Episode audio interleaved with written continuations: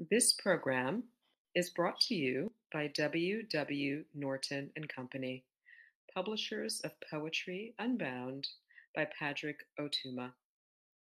Now in paperback and featuring immersive reflections on 50 powerful poems.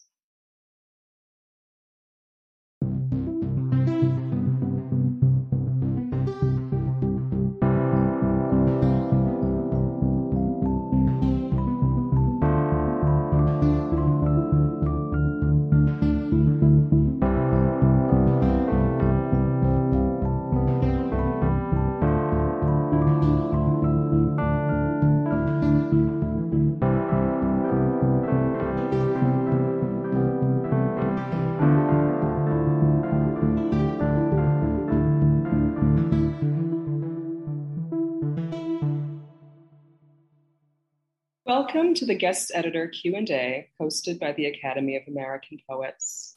I'm Mary Sutton, senior content editor at the Academy, and I'm here with the guest editor for June, Joss Charles.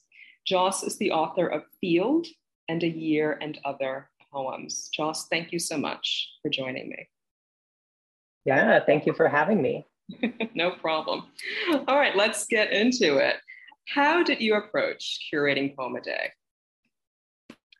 You know, it's not the most um, exciting answer, maybe, but I really just asked the poets I like to send me poems, you know? Um, I certainly thought about why and how I came to like the poets I do, right? Um, but the curation of it all was really just quite to my taste. Um, I think there's maybe an attention in my taste uh, toward work that exerts something um, peripheral to whatever is zeitgeisty, you know, in uh, sort of the US poetry world. Um, or peripheral, or maybe work that moves the center. Yeah, nudges, pushes, topples it a little, which is to say, work that, uh, you know, uh, I'm excited by generally, but also here specifically to see it in Poem a Day, you know. Um, in short, these are poets who I am hoping to see a book from soon or whose books uh, are already on my shelves. So, if you could direct readers to one poem in our collection at poets.org that you haven't curated, what would it be and why? Uh, I'm a big fan of, of Bob Kaufman, so I would direct them to I Have Folded My Sorrows by Kaufman. Uh, he was one of the first, uh, or nearly the first, contemporary poet I read. Um, I was being a California kid I guess, drawn to the beats. And uh, it absolutely just changed what I thought was possible within the space of a poem. It's got this, it's oracular, yet it's gentle. Um, it's got this kind of permanent chiseled on stone kind of quality, and yet it's as light as the air. Um, and I just prefer him so much more to a lot of the other beats he's lumped in with. Um, there's such a sincerity there over kind of the affectation that that I don't know Kerouac or someone might have. Um, he was also among the first poets writing from yeah California generally. I read there's a I'm blanking on the name of the collection, but I had this little uh, anthology of California poets, and I remember just being so struck. Um, I think it was the Abomunist Manifesto that was in that collection, and just it, it blowing my mind. Um, and uh, in this poem specifically, the and yes, I have that repeats in that anaphoristic like way is just so joy giving to me. I want to alert our readers to the fact that the uh, Abomunist Manifesto has just been added uh, to our website. Nice. Um, yeah, Kaufman's work is, is kind of a recent uh, addition to our website. We've long had a bio page for him, uh, but no poems, uh, which is something we've sought uh, to correct recently.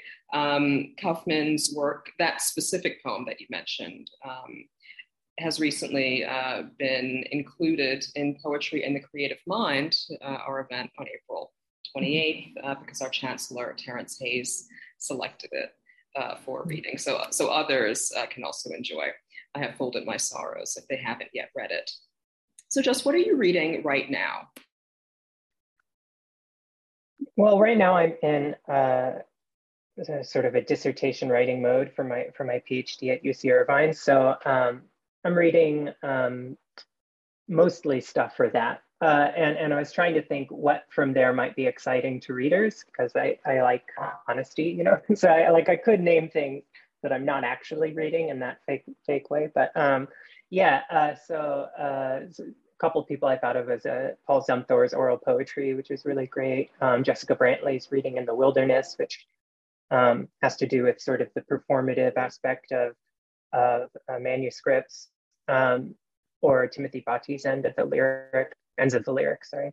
Um, I'm also writing about Thomas Hoccleve, uh, whose series is really great and great to read, um, if only for the complaint and dialogue, which are the first two of the five parts. Um, it's not terribly difficult as far as Middle English goes. It's 15th century, so maybe a little closer to Shakespeare or something for, for people and definitely worth taking a look at, and it's online. Um, as far as more contemporary poetry stuff, um, I just read uh, Lucas Klein's co-translated selection of Mang Ke's poems. I'm in the middle of uh, uh, Carlos Lara's translation of Blanca Varela's Rough Song from the Song Cave, which was really, I actually just finished it. Um, it's really excellent. Um, there's like this clarity to, to, to them both, uh, not to lump them in necessarily together, but this kind of rigorous clarity, carving down to something crystalline and hard. Um, uh, Renee Gladman's Plans for Sentences, I also read recently, which was really great. Um, yeah, I, I also just started um, reading uh, Steve, the Stephen Jonas Reader. Um, it's really, really gorgeous. I, I, hadn't been introduced to his work, and Kaveh Akbar, who's in the who's in this uh, uh, series, uh, actually introduced me to to his work, and it's uh, uh, as a fan of sort of John Wieners and Jack Spicer and all these people, just amazing to to, to read and, and sits um, so well beside beside their work and exceeds it in many ways. Uh, you know, both uh, Zumthor and Brantley's works uh, deal with the importances of voice and performance. Um, as, as you've uh, briefly mentioned, uh, Brantley writes too about the um, community that we imagine when reading. Well, what, what I've noticed um, about Field and um, others who've come across your work will also notice this is that you write in Middle English. Um, is there anything beyond your studies that influenced that choice? Sure. Yeah. Um, you know, it's uh, it's definitely a kind of blend of maybe Middle English and, and text speak, or I thought of it as kind of speculative, kind of like um, if Middle English went off the rails, if things had deviated and went a slightly different course. You know, my hope was that um, less to embrace Middle English as some kind of corrective, you know, like we should all be talking like that or something, um, as, a, as a way of highlighting the contingency of what we assume to be quote unquote normal spoken and written English. Um, but other things I was influenced by, absolutely. Um, I can think of uh, like Bill Bissett or Peter Orlovsky. There was this kind of like um, childlike sincerity I wanted there too, you know, um, something about sm- spelling things um, in a kind of spoken way uh, appealed to me a lot, um, uh, especially as a neurodivergent poet. Something about that kind of like um, struggling to, to even know how to spell words consistently is, is there, and that's a part of it. Um, yeah, uh, and I think there's just yeah a, a, long, rich history too. Like well, Stephen Jonas, for instance, also uh, often embraced this kind of spelling as well. Um, uh, trying to think of other people, I, I, have shied away from it a little bit, but um, even someone like E. Cummings, um, uh, you know, uh, uh, has that same kind of childlike hyper sincerity. Um, or Russell Atkins is another poet I like who, who, who does some of that spelling stuff as well sort of high formal style.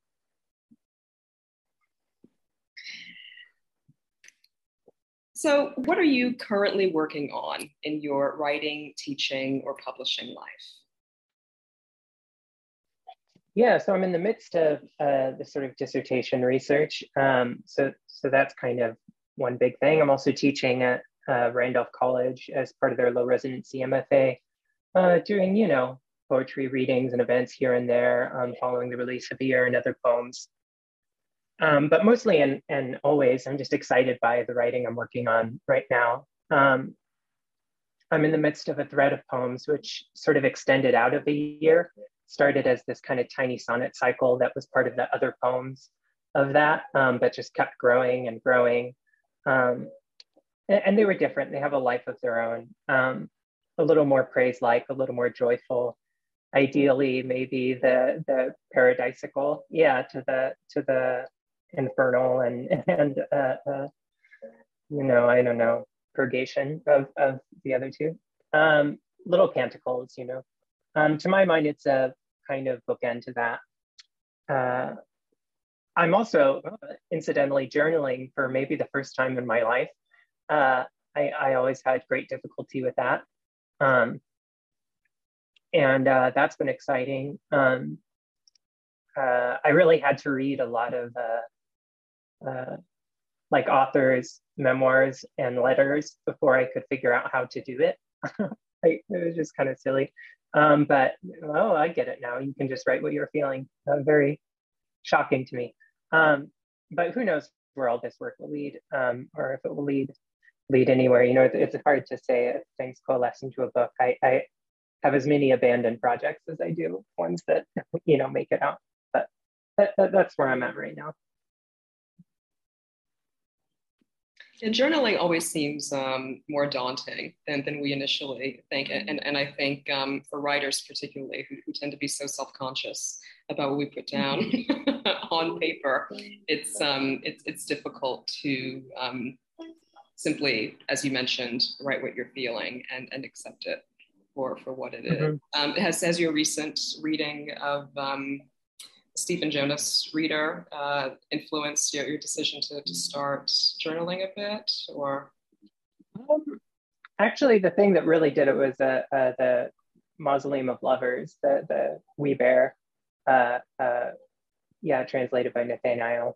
Um, uh, yeah, that that's what really did it for me. This like very notational, um, put everything in the book kind of um, uh, I'm trying to not use the word obsessional, um, but you know, something like that, like insistent, maybe that kind of insistence.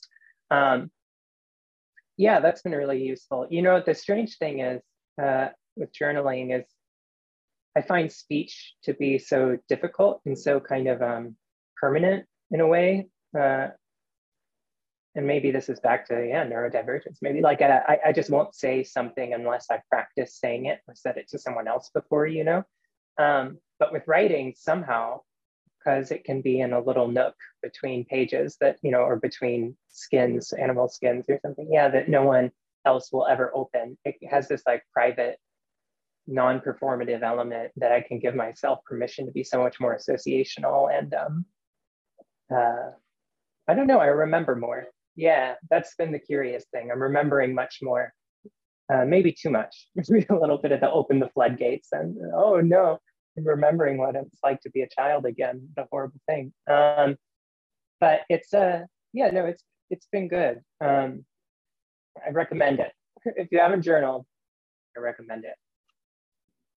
I'll, I'll, use that advice to prod me to get back into journaling because I, I to yeah I'll, I'll, I'll, start I'll start an entry um, and then not write anything again for for months. Um, it, it's it's it's not a habit um, that I've been able to stick to with age. Um, when I was a teenager, yeah. it was much easier, but now um, I, I, find it much much more difficult to to get back into it. But but you've inspired me to try again, and hopefully you'll inspire nice. someone else to get back into journaling too. nice, I'm glad. Yeah.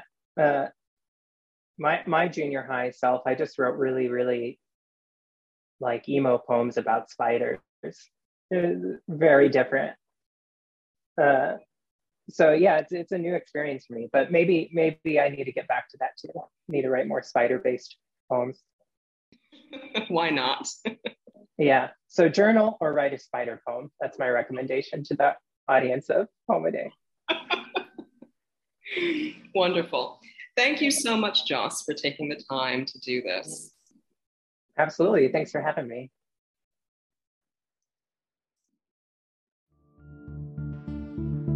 Poem a Day is the original daily poetry series featuring new poems by today's poets.